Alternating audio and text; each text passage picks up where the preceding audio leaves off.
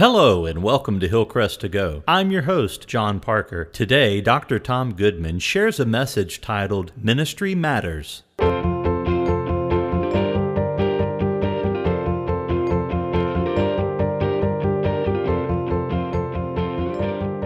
Now, an important message from Dr. Tom Goodman.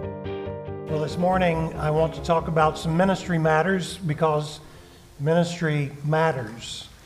We began a few weeks ago a study through Paul's letter to the Colossians. And we're calling it Next Level Living because everything we find in the letter to the Colossians will take you to the next level in your understanding of Jesus and following Jesus. And even though everything we find in Colossians is for everybody, there are some things for particular persons. And what we're going to look at today is especially for those who lead in this church, those who are on staff or those who are volunteers. If you have some position of influence in this church, the words we're going to look at today are especially for you. Because in, uh, starting in verse 24 of Colossians chapter 1, Paul starts talking about his ministry. And what we learn about Paul's perspective on his ministry can help us in whatever ministry we're involved in. So, we're going to do something a little bit different today. If you are in leadership in this church, I want you to stand for the reading. So, if you're on staff, or if you're a deacon, or if you're a life group leader, or if you work in the children's ministry, or help John Cameron in the youth ministry, or if you're on the music team, if you're in a position of influence, part time, volunteer, full time, whatever, I want you to stand. These words are especially for you. Let's look at them. Colossians chapter 1, starting in verse 24. In fact, those of you who are standing, you've got it up on the screen. Let's read it out loud together, all right? Now I rejoice in what I am suffering for you, and I fill up in my flesh what is still lacking in regard to Christ's afflictions for the sake of his body, which is the church. I have become its servant by the commission God gave me to present to you the Word of God in its fullness, the mystery that has been kept hidden for ages and generations, but is now disclosed to the Lord's people. To them, God has chosen to make known among the Gentiles the glorious riches of this mystery, which is Christ in you, the hope of glory. He is the one we proclaim admonishing and teaching everyone with all wisdom, so that we may present everyone fully mature in Christ. Thank you. You may be seated. And we ask God to bless the reading of His Word. I have a letter in my files that uh, is pretending to come from an organization called the Jordan Management Company. It is uh, a fictional consulting firm, and uh, this fictional consulting firm uh, wrote a letter making some advice to Jesus about the people he was picking for his apostles. To Jesus, son of Joseph, woodcrafters, carpenter shop, Nazareth, from Jordan Management Consultants, Jerusalem. Dear sir, thank you for submitting the resumes of the 12 men you have picked for managerial positions in your new organization. All of them have now taken our battery of tests and we have not only run the results through our computer, but also arranged personal interviews for each of them with our psychologists and vocational aptitude consultants. It is the staff opinion that most of your nominees are lacking in the background, education, and vocational aptitude for the type of enterprise you are undertaking. They do not have the team concept. We would recommend that you continue your search for persons of experience and management ability and proven capability. Simon Peter is emotionally unstable and given to fits of temper. Andrew has absolutely no qualities of leadership. The two brothers, James and John, the sons of Zebedee, place personal interest above company loyalty. Thomas demonstrates a questioning attitude that would tend to undermine morale. We feel as our duty to tell you that Matthew has been blacklisted by the Greater Jerusalem Better Business Bureau. Thaddeus and James, the son of Alphaeus, definitely have radical leanings, and they both registered a high score on the manic depressive scale. One of the candidates, however, shows great potential. He is a man of ability and resourcefulness, meets people well, has a keen business mind, and has contacts in high places. He is highly motivated, ambitious, and responsible. For your comptroller and right hand man, we recommend Judas Iscariot. We wish you every success in your new venture. Sincerely, Jordan Management Consultants. so, well, the truth is that most of us are no more qualified than the apostles for the work that we do as staff members, full time, part time, volunteers, whatever leadership we have in this church, whatever position of influence we have in this church. We're no better qualified than the apostles are, right? And that's why we need to pay attention to what the apostle Paul says here. He says, I've become a servant of the gospel. And then he spends time writing the Colossians about his work. And many of us have that same calling on our lives. We, we have become servants of the gospel. And we need to understand exactly what that means and make some commitments or some recommitments. So I, want you to take a pen or a pencil. I want you to have your sermon notes ready. They're in the, in the bulletin that we handed out. And let's recommit to four things as ministry leaders. Your recommitment to these four things will make all the difference in how you handle your responsibilities here. Number one, first commitment I will accept the task. I will accept the task. Notice verse 25. Paul speaks of his ministry as the commission, the commission that God gave me. That was his task. I love what the anonymous missionary wrote in a newsletter one time. He said, Our greatest fear should not be of failure. Our greatest fear should be of succeeding in something that doesn't really matter. Some of us, we've been involved in ministry, we've gotten involved as volunteers or surrendered to full time ministry because we knew we could succeed at something that in the end wouldn't really matter, but this really matters. And so we involve ourselves in it. Paul said it was for him a commission given to him by God. Now, a commission is a military term. It's what a higher ranking official gives to those under his authority, under his rank, and they accept that commission and the authority that comes with that commission. And then Paul describes the commission he's been given in three ways. Let's get a little more specific with Paul because each verse, verse 25, verse 26, verse 27, he gets more and more specific about what this commission is. So look at verse 25. He presents his work as presenting the Word of God in its fullness. And so that's what we do as ministry leaders and as influencers in this church. We present not our personal opinions, but the Word of God, and we don't, we don't hesitate to communicate it in its fullness, even those things that are sometimes and in some cultures unpopular.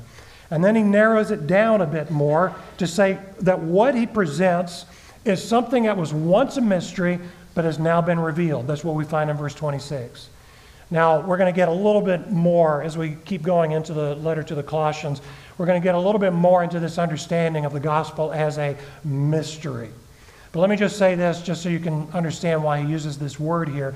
Back in the first century world, in Colossae and other cities, there were false teachers that came in, and they claimed to have secret knowledge that they could pass on to you if you joined their secret club.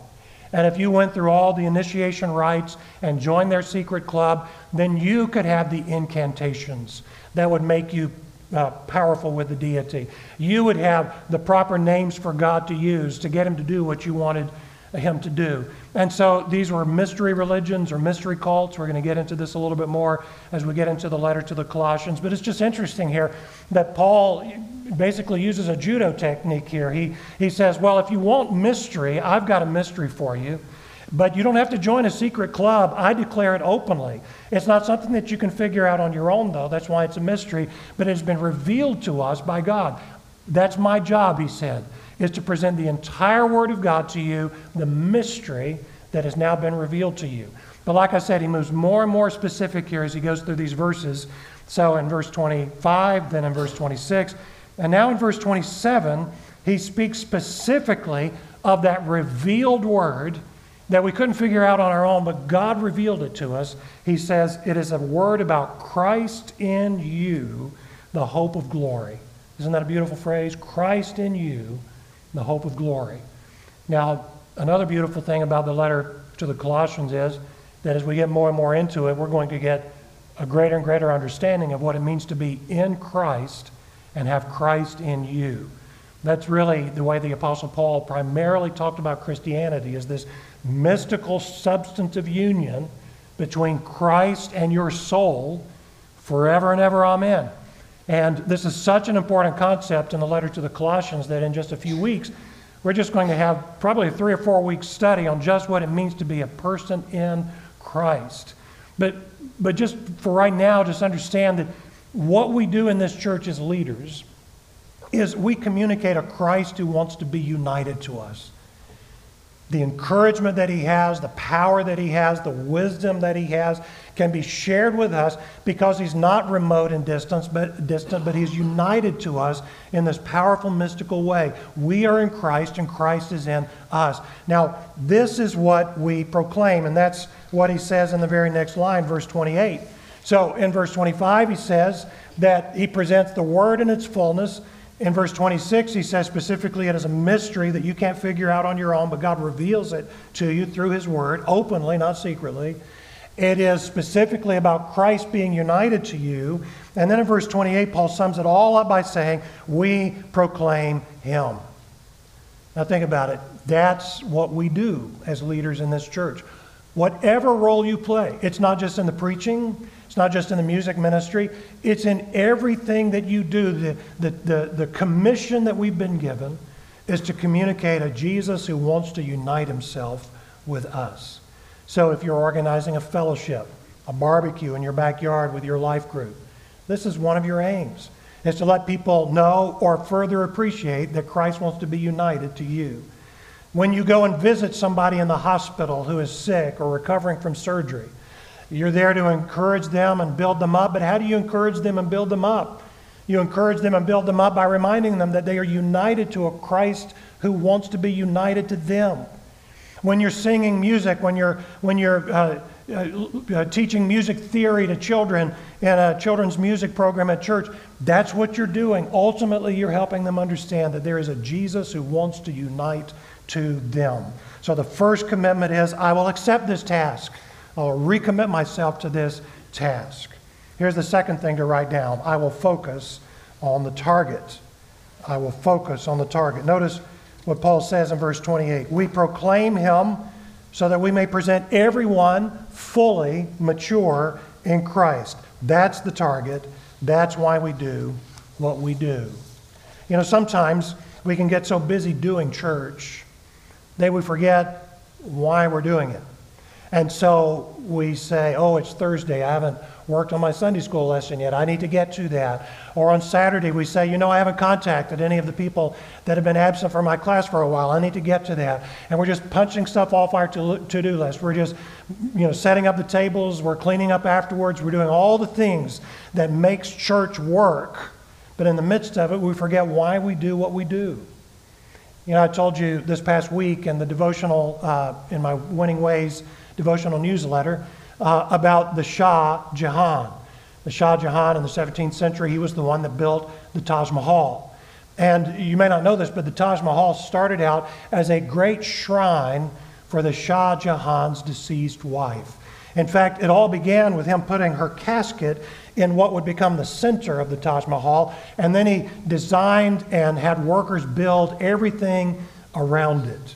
Well, he got so busy in this project over the months and over the years that uh, he was punching stuff off the to do list and doing this, that, and the other. One day he walked into the work zone and there was dust everywhere and construction materials everywhere and saw this big box right in the middle of it. And he ordered that that box be moved so people wouldn't be stumbling over it.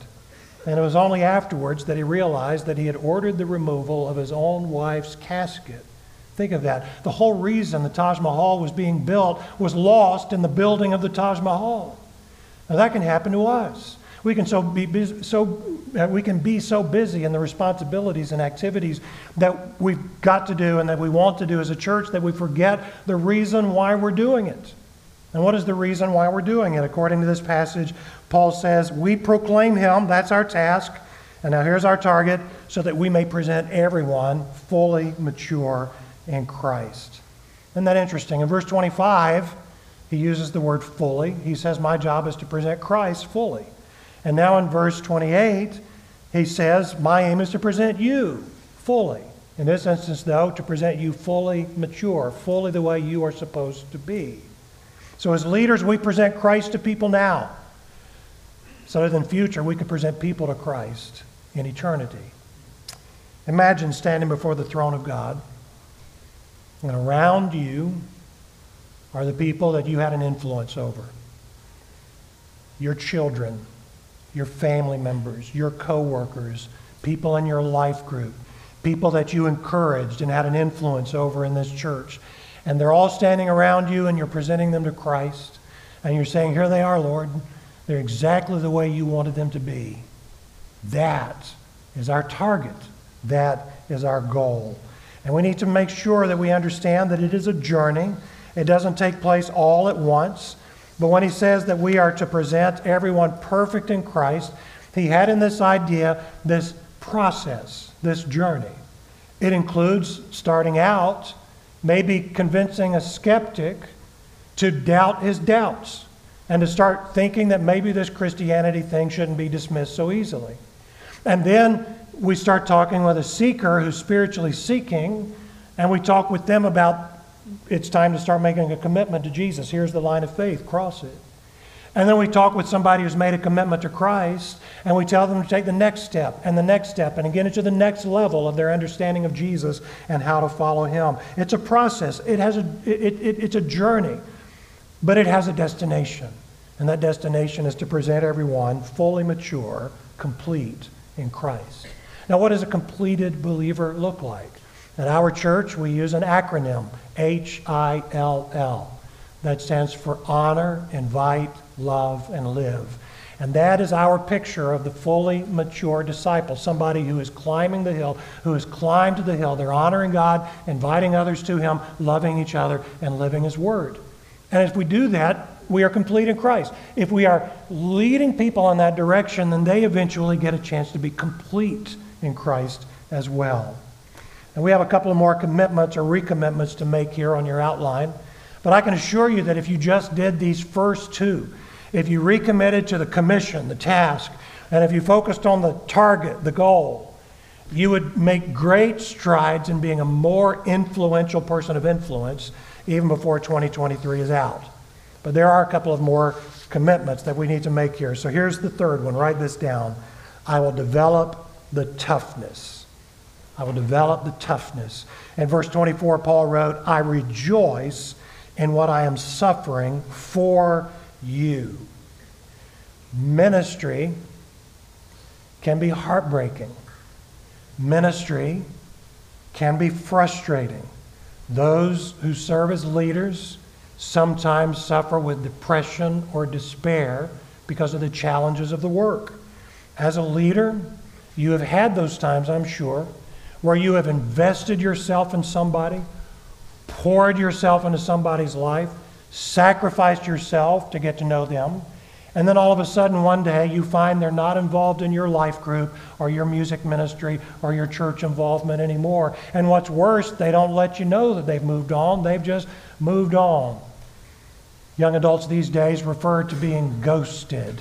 That is a reference to somebody they went on uh, a date one time, and then all of a sudden, that person's not re- returning their texts, is not replying to their emails. They just disappeared. They, they ghosted them. And that sometimes happens in ministry where somebody just sort of ghosts you after all the work you tried to do in their lives. It's sometimes a surprise for those of us who are in full time ministry.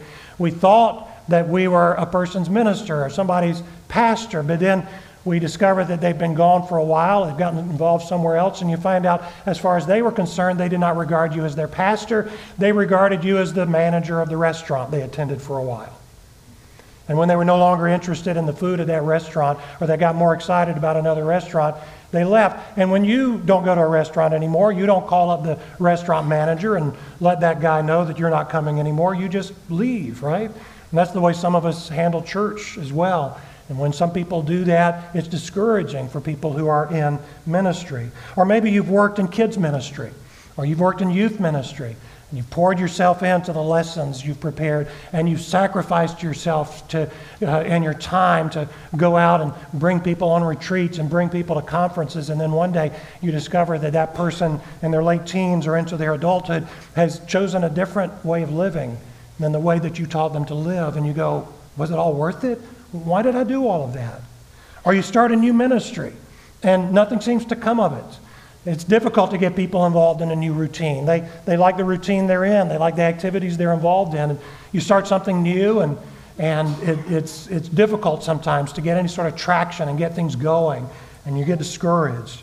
Or you face opposition, not by the lost in the outside, uh, the outside world, but by you know your own companions within the church. Back in the Vietnam War, sometimes second lieutenants were injured or killed not by the enemy, but by their own troops who shot them in the back or fragged them because they didn't want to follow them into battle. People who are in full time ministry go, Yeah, I understand that. I've experienced that myself. That's why it's instructive that Paul talks about the hardships of ministry here. In verse 24, he wrote, Now I rejoice in what I suffered for you, and I fill up in my flesh what is still lacking in regard to Christ's afflictions for the sake of his body, which is the church. Now, don't get confused when you read verse 24 and Paul says, I fill up in my flesh what is lacking in regard to Christ's afflictions. He was not saying that there was something lacking in Christ's afflictions. He was not saying that there was something insufficient and incomplete about what Jesus did for us on the cross, and, and Paul had to suffer additionally in order for us to be saved. That's certainly not what he was saying. But he was saying that we need to imagine hardship and suffering for the sake of the gospel as a bowl, as a container. And just as Christ suffered for us and died as a sufficient sacrifice for our sins. But he suffered. In the same way, you and I are going to face hardship. We're going to face difficulty in being leaders whom Christ calls into the same ministry. And so Paul's afflictions went into that bowl. And then Martin Luther's afflictions went into that bowl. And then Bonhoeffer's afflictions went into that bowl. And then your afflictions and your difficulties go into that bowl. And when that bowl is filled up, according to the book of Revelation, that's when Jesus comes again. So don't be caught by surprise when you face the same thing that other followers of Christ have faced around the world and down through the ages. We're just filling up that bowl. Just as Christ was afflicted, you and I are going to be afflicted as well. But you notice that Paul said, I rejoice in my sufferings for your sake. Leadership in ministry then requires toughness. I saw a poster one time that said, We do this not because it is easy, but because we thought it was going to be easy. and uh, I think sometimes there are people that get involved in ministry because they think it's going to be easy. They find frustration or difficulty out in some secular job and they say, Well, I want to go and get involved in a, in a church staff where everybody loves each other. I want to get involved in a church staff where everybody understands each other and everybody's patient with each other in the church. And I think when I hear that after over 40 years of ministry, oh, you naive person. we need to understand that people are people wherever you find them. And whether you're facing difficulty by non believers in the outside world or you're facing difficulties and challenges from believers, the people you're trying to lead and the people you're trying to teach and influence, we have to have the toughness to be able to endure that. We need to recommit to personal toughness today. Here's a fourth recommitment we leaders need to make I will depend on the divine touch. In verse 29, we read, I strenuously contend with all the energy Christ so powerfully works in me.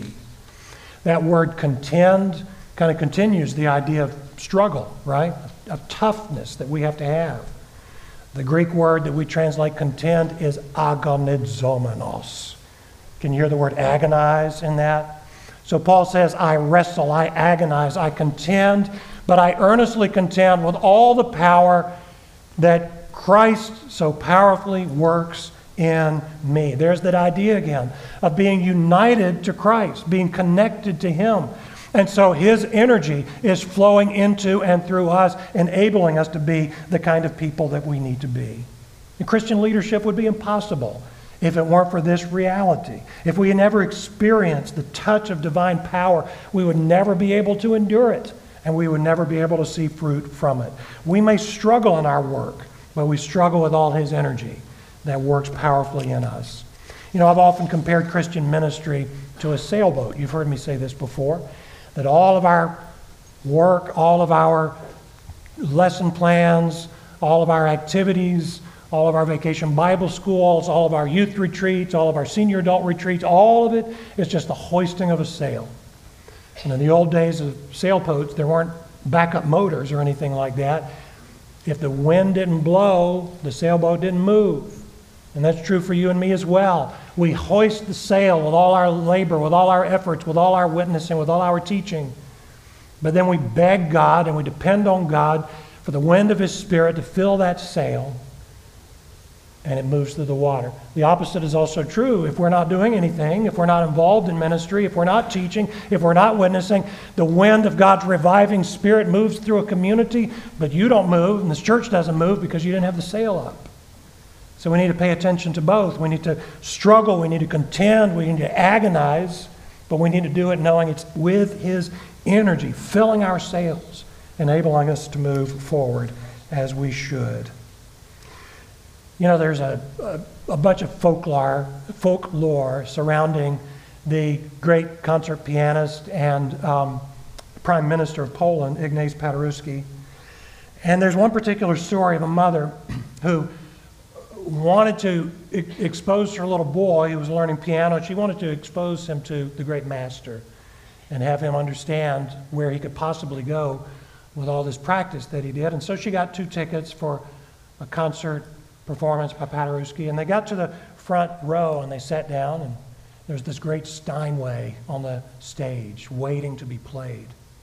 She got involved talking with one of her friends, and she looked around as the house lights were going down and the stage lights were coming up, and she, she didn't find her little boy next to her. And then she gasped because he had found his way to the Steinway, and he was plinking away, Twinkle, Twinkle, Little Star, with his whole crowd in front of him.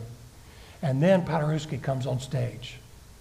And he comes up to the boy from behind, and he leans over to him and he says, Don't stop, keep playing. And as this little boy is plinking out this little tune, Paderewski reaches over with his left hand and puts in some bass notes. And he reaches over with his right hand and he starts filling in certain things. And the, and the whole audience there was blessed with this spontaneous, impromptu song from this little boy and Paderewski together. Now, I want you to think about this, leaders. I want you to think about this, teachers. All the work we do in this church, no matter how well trained you are, no matter how far you've gone with your schooling, no matter how many commentaries you've read before you prepared your lesson, everything we do is just a little boy on a stage plinking away at Twinkle, Twinkle, Little Star. But Jesus comes in all his power and surrounds us with his arms to the right and to the left and makes something beautiful out of all that we try to do as leaders. And we need to believe that and we need to hold on to that. This is what kept Paul going, and this is what keeps you going as well. So we wrap it all up in verses 28 and 29. He says, He is the one we proclaim. That's our task. So that we may present everyone fully mature in Christ. That's the target. To this end, I strenuously contend. That's why we have to develop toughness with all the energy Christ so powerfully works in me. That's the divine touch that we depend on. As we get ready to go to the Lord in prayer, there's two groups of people that need to respond to this message today. The first group is the group I've been speaking to for most of this time, and that is people in positions of influence, positions of responsibility in this church.